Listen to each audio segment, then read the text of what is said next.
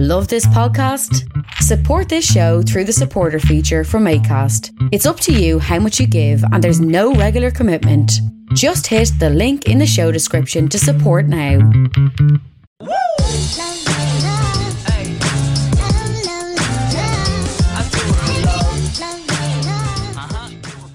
You're very welcome to another episode of the Scaling Your Business podcast. For this episode, we're joined by Patrick McCarthy, the founder and CEO of Digifly. Patrick, you're very welcome to the show. Thank you very much for having me, Rain. Pleasure to be here. Chuffed, chuffed to have you. We are talking before on Stillorgan is where you're based at the moment. Um, for That's an international correct, yeah. audience, that's yep. Dublin and Ireland. Um, did you grow up there? No, I didn't. I uh, I was born in Cork, um, okay. but uh, my parents actually moved up to Dublin when I was one. So I uh, I learned to crawl and drill in Cork, and then the rest was in Dublin. Uh, yeah, we moved up to Dublin when I was yeah, just between one and two, I think. And uh, I was in Dublin until I was uh, till I left school. Ended up going down to Limerick then for into UL uh, to study there, and then moved around a bit. I was in the UK for a while and and, and up in Belfast, and uh, and then came back to, to Dublin to to finally properly settle in Dublin, probably about six years ago. Nice. So when you go to Croke Park, if you're into hurling or football, do you wear a blue jersey or a red jersey? It'll be a blue jersey. Yeah, yeah, yeah. I would, even though I was born in Cork, and sorry everybody from Cork, uh, I would consider myself a Dublin man. Yeah. You spent most of your formative years in uh, in Dublin, so understandable. Um, so talk to me. Before you moved to UL, you spent uh, more than a decade in Dublin growing up. What was that like? Have you got any standout memories? Because that's leading to a second question I have. Is the reason I'm asking that. Yeah, no, it was, it was kind of a, a, a standard upbringing if there's a, such a thing. But uh, yeah, no, love my years in Dublin. Um, we used to go down to Cork for summer holidays, uh, actually. but uh, so I used to love my time down there as well. But um, but yeah, just uh, usual upbringing and going into into primary school, secondary school, and uh, and then uh, then as I said, it moved down to Limerick. But um, no, yeah, no no real standout times. I, I did love the, the, the summers that we spent down in Cork. you know, as a mm. bit of a change. Um, but uh, but yeah, that was good fun. Enjoy growing up in Dublin. Nice. I'm, I'm on the border myself. We were speaking before we record. I'm I'm in Ratoath, but um, my girlfriend's from the Dublin Mountains, so I spend a fair bit of time. I'm over there this evening. Um, the reason I asked where you grew up and what your life was like growing up was because usually someone can pinpoint one, maybe two, three people, a teacher, a friend, an acquaintance, uh, a relative who had an impact or influence on who they've become today. Does anyone's name spring to mind when I ask you if you can think of anyone who had an influence on who you've turned out to be?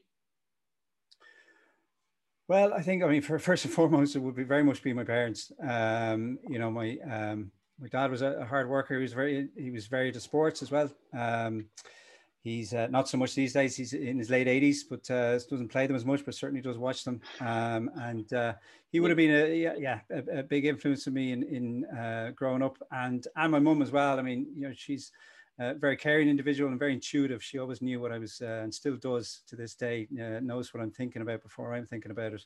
Um, and um, and they were hugely supportive in you know when I was growing up and gave me a, a great life and a, a growing up on a, on a great foundation to to uh, to continue into into adulthood. Yeah. So, you know, in terms of, I know that's probably a stereotypical answer. You know, the parents are the influencers, mm. but um, it would be very much the case in, in, for me. Yeah. What are your parents' names? Paddy and Mary. So yeah, two you, typical Irish names. I like it. You wouldn't need to guess what country they're from. Um, Paddy and Mary McCarthy. Yeah, yeah, yeah. So Paddy from Offaly, Mary from Cork. Oh, so Paddy must be happy. Offaly recently won some GA match. Yeah, yeah. Delighted. Yeah, he's he's from Ferbane, a small town in in, in Offaly. Yeah. Nice, very cool. Um, so moving on from your time at UL, you touched on it. You were president of the student students union there. Uh, yeah. Twenty years ago. What was college like, and what was it like being the president of the student students union? I don't know why I have so difficulty saying that. it was great. I mean, college life itself. I did it. Um, I, I, I did the, the kind of the sabbatical uh, students union year Um, mm. Probably a little bit different to the way most people do it. Some people slot it into in between third and fourth, or second and yeah. third. And I did it at the very end. I, I finished college and then did a year in, in, in the Students' Union. The, the, the, the academic years were fantastic. I mean, you know, uh, I think you know a lot, there's a lot of debate over how uh, much use colleges these days, you know, with degrees that are coming out, or a lot of people are saying, you know, are, is, is it much use with the, the whole changing landscape of, of careers these days? Some, you know, by the time somebody started a, a, a, course, it's completely changed in four year time, four years time in terms of what they can get for a job. But I think the whole experience of going to university from a social development aspect and uh, and that side of things is, uh, you know, I I found really rewarding. Mm. Um, that's a complicated way of saying I was on the piss five nights a week, but um, I was too. Yeah, it was. Uh, it was uh, yeah, great time in college. And then the kind of the students union thing I kind of fell into. You know, I got a little bit involved in some of the the, the ancillary students union stuff in in in in four, just really in fourth year, maybe second half of third year, um, and then you know somebody mentioned me said, oh, why don't you consider going for you know going for for president? So I did and uh, stuck my name in the hat and uh, for whatever reason uh, won the election and uh, and did a full sabbatical year of you know being president of the students union which again was was fantastic hugely rewarding great experience. Um, you know coming you're you're thrown into uh, a role where you're you're representing a huge body of, of people mm-hmm. you're suddenly in committee meetings with the highest level of the of the university authorities and you're you, you're you're looking at the the actual managing of the the students union accounts which you know run into the millions and, and things when you're because they have bars and shop and stores and everything. So it, for the CV, it was it was incredible. I mean, it was a great experience mm. for me anyway, regardless of what it did for my CV but and I, I didn't go into it trying to enhance my CV. I just kind of I kind of fell into it, and but very very glad I did because it was hugely rewarding and, and fantastic experience. Yeah. Well, you might give someone who's listening to this who's still in university the kick up the ass to potentially go and put their names on a hat because too late for me. I'm at a DIT probably eight, seven, eight years. Um, I mentioned at the start of the podcast you're the CEO and founder of Digifly. However, what people might not know is that you're also a pilot. That's uh, correct. Uh, senior first officer with EasyJet for almost four years, and then over 15 and a half years with, with British Airways. Uh, so, a couple of questions on that. One, what was it like? Uh, what was the life like as a pilot? And then I've got a part two, but I'll let you answer that first. Well, life as a pilot, I, am still still a still with British Airways, and um, yeah, I mean it's mm. it's it's it's changed uh, depending on where I was in my career. I mean, the, the, first few years I was working for EasyJet, and that's a very busy airline. Not that British Airways isn't at the moment. The last eighteen months aside, which uh, I think most airlines have quieted down a little bit, but when I was in EasyJet, I was doing six flights a day. Um, on short haul, I was based out of Belfast, and um, it was great fun. It was a great job to to great airline to have my first job in. Um, and then I switched to British Airways and switched from short haul to long haul. So essentially, then I was not flying every day you're, because you're flying to a long haul destination outside of mm-hmm. Europe. You're spending a day or two there, and then you turn around and you come back. So I'm only doing that maybe three or four times a month. So it went from six flights a day to eight flights a month. Um, which was a huge transition um, for the for the for the good. It was um, um, you know, it, it was moving from a smaller plane to a bigger plane, fly more people, flying to see far, far flung destinations that you're, you're getting to see. So it was, it's, it's been a fantastic career. Um, and then kind of underneath that, I, I always had an, an, interest in, in kind of web design and web development. Um, and it's probably, I, I, don't want to lead your questions, but um, so I'll, I'll hold it there. But in terms of the flying, yeah, it's been, it's it's been fantastic to to to have that career and um, and have those opportunities. There's some people who who are just pilots and that's their full time thing. You didn't think you were busy enough, and then you also do guest appearances on podcasts as well as own your own business. I do want. Well, I, so go on. Yeah. Yeah, no, it's it's it's as so I was I was about to say I, I, I, I did want to preempt your question, but um, so while I was being a basically, if we go back to step back to when I was in, in university, and I did I did yep. engineering, and and one of the reasons I went to Limerick is I did aeronautical engineering, and, and it, at the time, and it, it, pretty much still is one of the only places in the country where you can do that course. So that's what brought me down to Limerick, and I'm, I'm very glad it did. Um, but at the time, a, a buddy of mine was was uh, was doing computer science, and it was this is back in 1995 when the internet had just really become a household thing, and and he taught me the basics of designing websites, which back then was if, if anybody's in the web design industry, it was it was purely HTML and tables. Only CSS didn't even exist, so they were really crude, pretty poor looking things. But um, people still wanted them, and people wanted them built. So I managed to get a couple of jobs from the university uh, departments, and they paid me a few quid to, to build a couple of websites for them. And and um, I was fully going to do that when I finished engineering I was going to, well, I think I, I, like this. I think I'm going to do web design. And then I actually got into flying. It was, I got, I, I, another buddy of mine was, was told me that Aer Lingus were going to be advertising to, for cadet pilots and, you know, they pay for all the training. So I applied, got into that, managed to get the training all sorted from Aer Lingus. Now, September 11th, sought to get up in, in EasyJet. We lost our jobs with, with Aer Lingus. But um, all the while, I still had this kind of underlying thing of you know I, I, do like the web design. I do like the web development. A few friends were asking for websites. And um, and when i was in easyjet it was it, i couldn't really do it. I was doing six flights a day. It was i was it was a very busy flying wow. job when i moved to british airways um, you know to long haul you're now flying somewhere. You can bring a laptop with you. You're 24 48 hours in a hotel. You turn around you come back you're at home for more days off than you would have i would have been in easyjet so i'm like well i have all this free time why don't i try and pick up the web design and development and, and see what I, what I can do. And um, my brother-in-law is a graphic designer and he, he had some contacts in the industry who, who, who were looking for, who had clients who wanted websites. So I was like, well, I'll try and I'll, I'll i can do websites for, for these people. And that's when I started a company. Um, and that's, that was back in like 2007. And it was mm. just a web design and web development company then. And um, uh, from there, it kind of progressed in it, but it, it never really, it was just me doing websites for a few clients who are still clients to this day. It's only about four, maybe four years ago or so that then I shifted into e-commerce um, with with Shopify. Set up a couple of e-commerce stores myself, which did reasonably well, um, and then got out of that. Actually sold one of them, and then rebranded the whole. I say agency because it was it was just me, um, but I had it set up as a company, and I rebranded that into what's now DigiFly, and and sp- decided to specifically help other clients with setting up e-commerce stores on Shopify because of the experience I'd gained in running my own Shopify stores.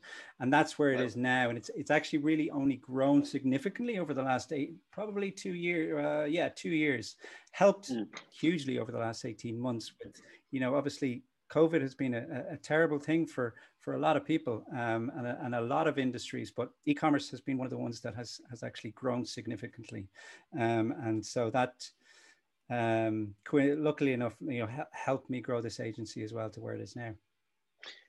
You touched on Aer Lingus. I know that um, my my uncle is a captain for over twenty years with Aer Lingus, and he flies long haul to the states, and he likes that lifestyle compared mm. to short haul. He did short haul for a while, and much prefers being able to you know go be, being in America for what 24, 36, 48 hours, and then turning around and having that free time questions around e-commerce. You founded DigiFly at the beginning of 2019. You said you uh, mm. renamed it or restructured it to be DigiFly. For our listeners that don't know exactly what either Shopify, e-commerce, or DigiFly is, can you answer those three questions? So that will help with the next segment of this podcast. Sure. So, I mean, very basic level. I mean, e-commerce is, you know, online or retailers being able to put their products online so that they can sell them. I mean, I'm, I'm sure most people have interacted with an e-commerce store uh, uh, in one level or another, be it on their desktop or their phone, um, uh, where they've purchased a product online. Shopify is simply just a platform that enables uh, retailers to put their products online. It's the likes of uh, WordPress or Wix or Squarespace, which I'm sure you know people have probably seen mm-hmm. ads for here and there. Shopify is just one that's specifically tailored towards e-commerce. You wouldn't be putting a blog site on Shopify. It's really just for for physical products, um, and it's um, it's it's one of the fastest growing platforms now. They've got over a million uh, merchants on their platform. They're they're based in Canada, but they're they're growing hugely in the in the UK and Ireland. I think they're the fastest growing e-commerce platform here at the moment. And so we hung our hat, or I hung my hat on right. You know, I I, I could have done let's just do web design and development or even just e-commerce and we can build on all sorts of different platforms wordpress magento all these different ones but I stuck with Shopify because of my experience with Shopify, and by doing that as well, I think it's it's it's helped us as an agency because people are now people are uh, retailers are becoming very aware of Shopify and they know that it's a, it's a great platform. So when they go looking for a Shopify agency, we're one of uh, from my research, less than five in the country who are wow. uh, dedicated Shopify um, agencies. So they, they, they come looking and they invariably end on our doorstep. Yeah. You mentioned that there's over a million uh, people in the market who have a Shopify store. Hmm. Um, mm. Before you get anyone to take action on your store, you've got to get their attention or their eyeballs on your, your store. Uh, 2019, you developed, and I'm reading from notes here, you developed your own Shopify store and took it from zero to over 1 million in revenue in under 10 months. Um, inevitably, people are going to make mistakes, or I'd like to position it as inevitably, people are probably going to come to road bumps on their journey. Uh, are there common ones that you consistently see people uh, make? And if so, what are they? Perhaps you could help them so that if future people come to them, they can drive over or around it rather than try to drive through it. Yeah, I mean, absolutely. I know it's, it's, it says on the website that we did we set up a store and brought it to to to seven figures in, in ten months, and that's correct. But what's actually not written there is that there was three failed stores before that, um, and so through that process, I actually learned quite a bit. But um, there's a probably a commonly held belief is that you know you have a product you can just set up a set up a website um, and start trying throwing money at Facebook or whatever and get people uh, uh, uh to have a look at it and that's all you need to do and people start buying it. But there's so there's there's there's a huge amount more to it. You very much need to understand your customer and know who your customer is. You know we, we, we do get we get some uh, people who inquire about saying, know, we need an online store, we need a retail store, we need a, you know, can you set us up a Shopify store? Here's, we've got five products, please set it up how long is it going to take and how much is it going to cost?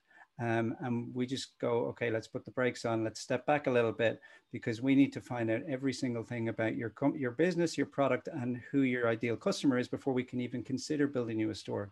And a lot of people will just set up a store and go, okay, what now?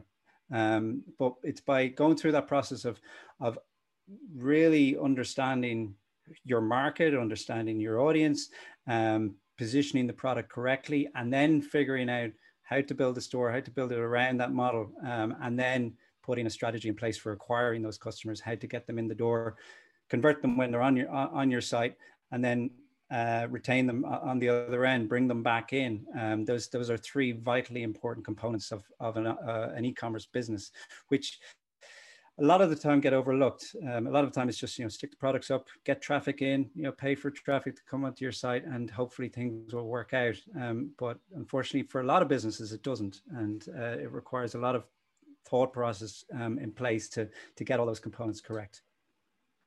You mentioned that there's some people out there that will think the winning strategy is to put money behind Facebook ads with the objective to drive people towards your website and then people fill their cart and they buy. However, one thing that I found out from the blog on your site, which I'll link below, is that cart abandonment is is a big thing. In 2018, again, reading from my notes here, uh, UK online retail market vendors lost more than 18 billion pounds.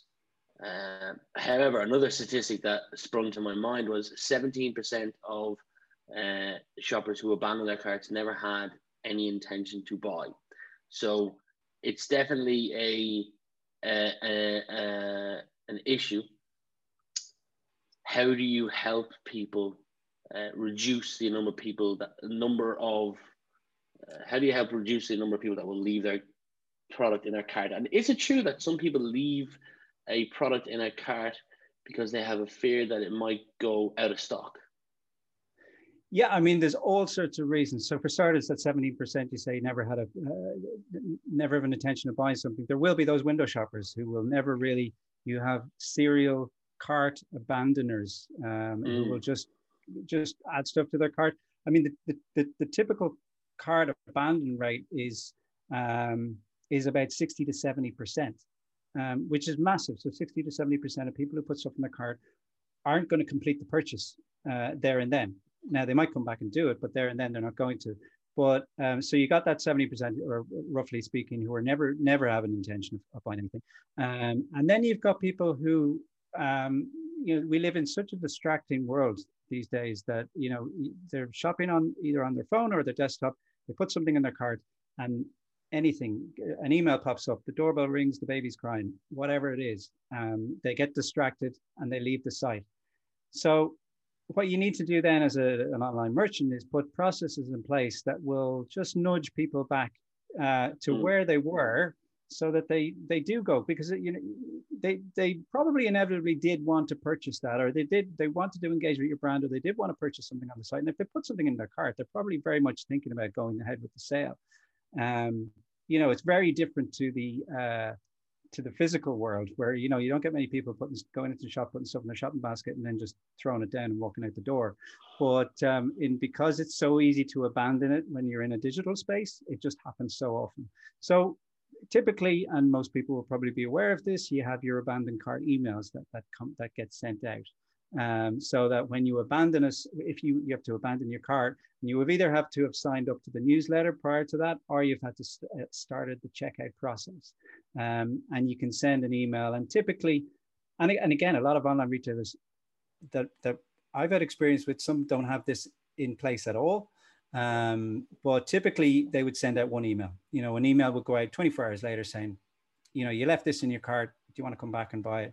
We tend to put more than that in place. We tend to put either two or three emails, and you have a first email, a second email, first email a couple of hours after, second email a day after, third email a, two days after, with the third email having some sort of incentive like a 10% discount or something like that. Bearing in mind that people don't get the second or third email if they've taken action after the first email. Um, so that's one process we have in place. In it's quite difficult here in, uh, it's a little bit easier with email than it is the likes of SMS. Merchants in the States can kind of uh, utilize SMS a little bit, bit better outside of the GDPR requirements, um, where you can you can uh, which is hugely powerful. Where you can if you send in mm-hmm. somebody a text message to say you've left this in your cart, because um, people are more way more inclined to read a, a, text message than they are to open an email.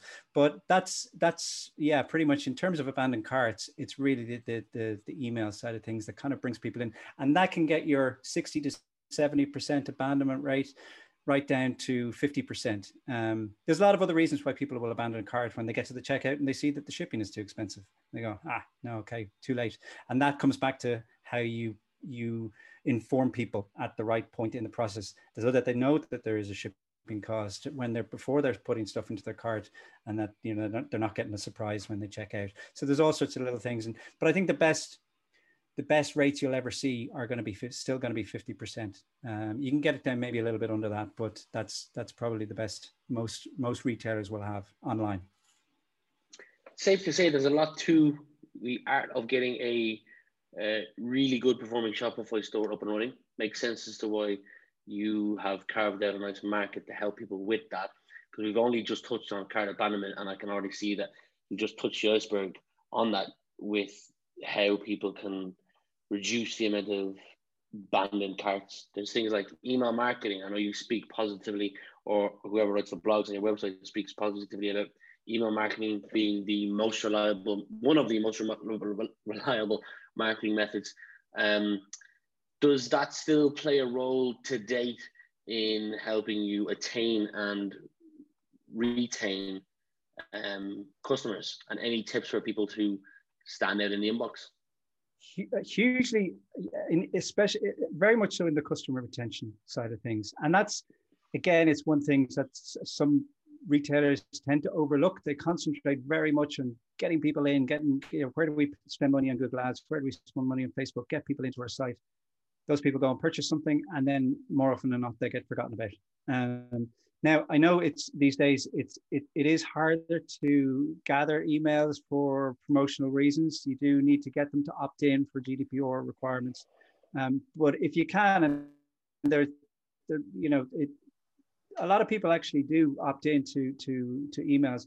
It's not letting that email list then just sit idle and never mm-hmm. contacted. And I know some people will will send out, they'll go, okay, we have an email list, we've got a thousand people in it. What do we do? Oh, let's send out a campaign and say we've got a sale on, and they'll do that, and then they'll get some money out of it. And then four weeks, six weeks down the line, they go, oh, we have this email list, we better do something again with it. What do we do? One of the marketing um, areas where you'll get most return for your for your spend because it might cost money to get them on your list but once they're on your list and you can market to them, you're only paying your monthly fee for your uh, your email software, your autoresponder, or whatever it is that's sending out these campaigns. And you can build in very powerful automated email uh, flows as well. They're called where, for instance, if somebody purchase from you for the second time. The system recognizes that and it, it gives them an extra special thanks saying, thank you so much for coming back and, and, and spending money with us. We, we, we, really appreciate you. And here's a discount off your third purchase.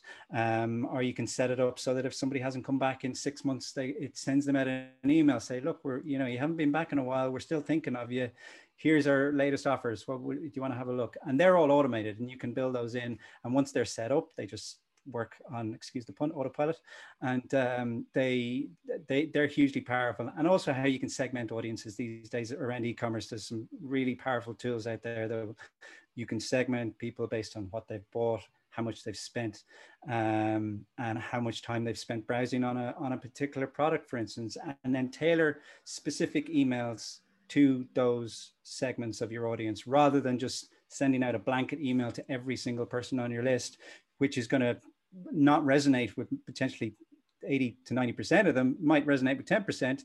Um, and that is to answer the second part of your question how do you get people to open those emails is that you send relative content you send content that means something to them not just we're having a 10% sale on this set of products when you know you went and bought this set of products so these set of products are no use to you but we're telling you about a 10% sale anyway um, then yeah it's it's getting that segmentation correct which is hard from when you're starting off but once you do build up a, a decent size of a list of customer list um, you can do it really well. And um, and then it's you know it's playing around with subject lines and things like that so that you can you can you can get the open rate but again you know, playing around with subject lines to get a good open rate doesn't necessarily sell the product either. You can get people to open it, but it's getting them to click through and then actually purchase the product. And, and that's where the segmentation, I think, comes in really, uh, really well.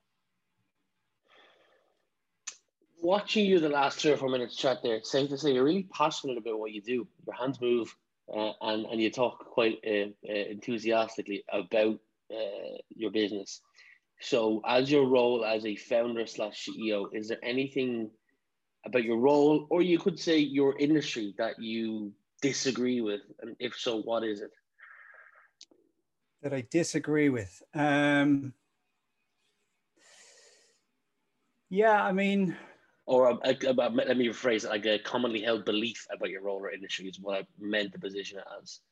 Yeah, and well, it's it's probably something that I that that that I touched on that it's it's there's sometimes a commonly held belief by other business owners or retailers who want to get themselves online that they literally just have to go and hire a developer or, or a freelancer or an agency to say, look, we need a website. Here's our products. Uh, how much is it going to cost and how long is it going to take? Um, mm. And we we have a um, with when we when we speak to new clients now, we have a, a, a, a kind of a, robust discovery process that we bring them through, um, which involves two to three one hour calls with the client and all the stakeholders, whoever needs to be on that call in the business. So we can unravel everything about the business, about the product, about the customer. And we've, by doing so, we've actually, the customers that have, or the clients that have come to us and said, we need, we just need a, we just need a website. How much is it going to cost? When we bring them through that process, they, they thank us for it. Um, and they say, do you know what? We actually uncovered a huge amount of stuff that we didn't know about our own business uh, about our own products and we, we've been targeting the wrong audience. So now that we've gone through this process and you've put a solution in place, we're very much happy to, um, you know, pay what it is that you suggest that what you think it is going to be because a lot of you, a lot of people will just sell a website off the shelf and go, there's a website, it costs you two grand. Uh, but mm-hmm. you know it, it, ticks the box that we now have a website but it's not going to do what what the, what they want and finding out what that what that company wants and for themselves as well is is hugely important so that's i think one thing a, a lot of probably more so in kind of I've seen it in smaller and larger businesses. Actually, I don't think it's I think it's across the board. Uh, a lot of people do know these days that they, they need to go through a process like that, but but unfortunately, some don't. We're coming near the end of our conversation. Uh, for our American listeners, and I don't know if you've listened to previous episodes, Patrick, but for our American listeners, um, one of my other references is high school, and for our British and Irish listeners, I say that because they're our top three audiences. Shout out to Belgium, which is number four, but um, high school and secondary school. If you could add one mandatory subject to the curriculum, what would it be and why? It's a good question. Um, probably um, financial planning. Okay. Financial planning and the fundamentals of, an, of, an, of investing. I don't mean day trading, you know, but actually taking your money and figuring out what to do with it. If I knew what I knew now, and I'm 44, so I'm I'm I'm getting along. Um, but if I knew back at 18 what I know now in terms of, I know there's obviously there's financial, uh, there's BizOrg and there's accountancy, and I can't remember what the other one is in, in terms of finance for leaving cert. But mm. and I know you do go through, you get taught the basics of simple interest and compound interest. But if it could be really hammered home that if you take, you know, 200 quid every month of your paycheck and st- stick it into a, a, a decently uh, a, an investment fund that will do reasonably well over a long period of time you know by the time you retire you're you're you're over a million quid in in in a pot that you can access um, and you know it's that and it's hugely difficult when you're young when you're when you're in your late teens or your early 20s you just want to spend every single penny you have from the first job you got mm-hmm. um, and if you could teach some sort of uh, mindset to invest even a little bit of your your your paycheck uh, into a, into a fund that pays seven eight percent nothing even nothing even ridiculously crazy um, that you know you would set yourself up uh, financially uh, extremely well for even you know not even after retirement into your 40s or 50s you know so i think that would be one subject something i wish i knew back then I'm with you. I'm with you. Solid point, and it's it's it's. Uh, I've had two now. Once the last two years in a row, a financial hour and a half consultation call where they kind of go through where you're at, work where you want to go to, and work backwards. And uh, definitely, the, one of the most valuable 90 minutes I spend annually is on that 90, 90 minute call. Um, Absolutely. I mean, you know, there's there's obviously financial planners out there, and I, you know, I've spoken to one myself, and and but you know, but people don't. I, I would wouldn't have dreamt of speaking to a financial planner when I was in my 20s. I was like, what, what are you talking about? You know, retirement's that's for retirement and that's for when you're in your 60s and that's uh, that's a lifetime away. So um, it's yeah, if it, if that could be and it's you know it's a mindset thing it's not even it's having the knowledge but then also developing a mindset around it and if that could be taught at a younger age i think it would be really beneficial no you're right like even even if you're in your young 20s and you can put in like 100 euro a month into a something like a dynamic fund that mm. is giving you back six to eight percent a year compared to just a current long-term savings account with, with one of the traditional banks. Uh, just a habit that forms, and then also you can see the the uh, the way that if you're smart with your money, you can actually stretch it. Anyway, yeah. yeah. One of the final questions is if your house was on fire, all your loved ones are safe, but your house is on fire and you can only save one item, what would it be? Another good question. Um, your loved ones are all safe. The dog's mm-hmm. safe. If you love the dog, it's safe. it's debatable, but we know we'll bring it with us. Um, uh, yeah, no, I don't know. I don't think I like it's. There's a there's a there's a couple of toys my kids are really attached to right now, so I could probably grab one of those.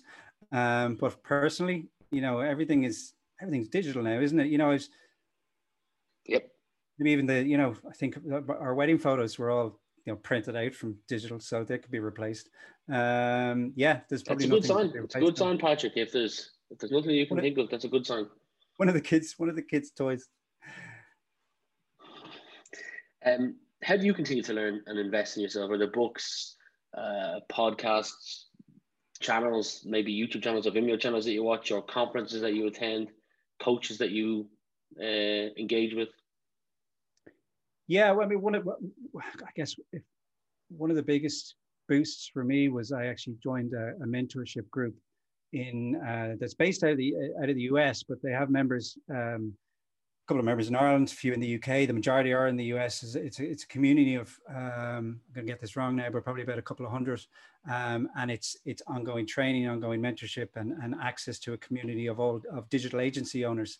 Um, and to condense that down, I, I, guess if anybody was looking to scale their own business um, or themselves, uh, getting a mentor um, I think is, is hugely beneficial. I think you can scale a business um, or you can grow a business um, without it, but getting somebody like a mentor it will just accelerate it. It will happen a lot faster. Um, like I, I, I, have two full-time employees right now, and uh, six months ago it was just me, um, and that took a 12, 12 months of being in that community, being in that group to kind of really figure out and go, okay, now, and I never thought I'd make a full-time hire. And I did that in February, and then I was like, well, now I'm making another one, and we just made one there last month. Um, so yeah, it's it's it's probably getting into some sort of mentorship or mastermind group or something in your industry to accelerate your your your process and accelerate your ability to scale.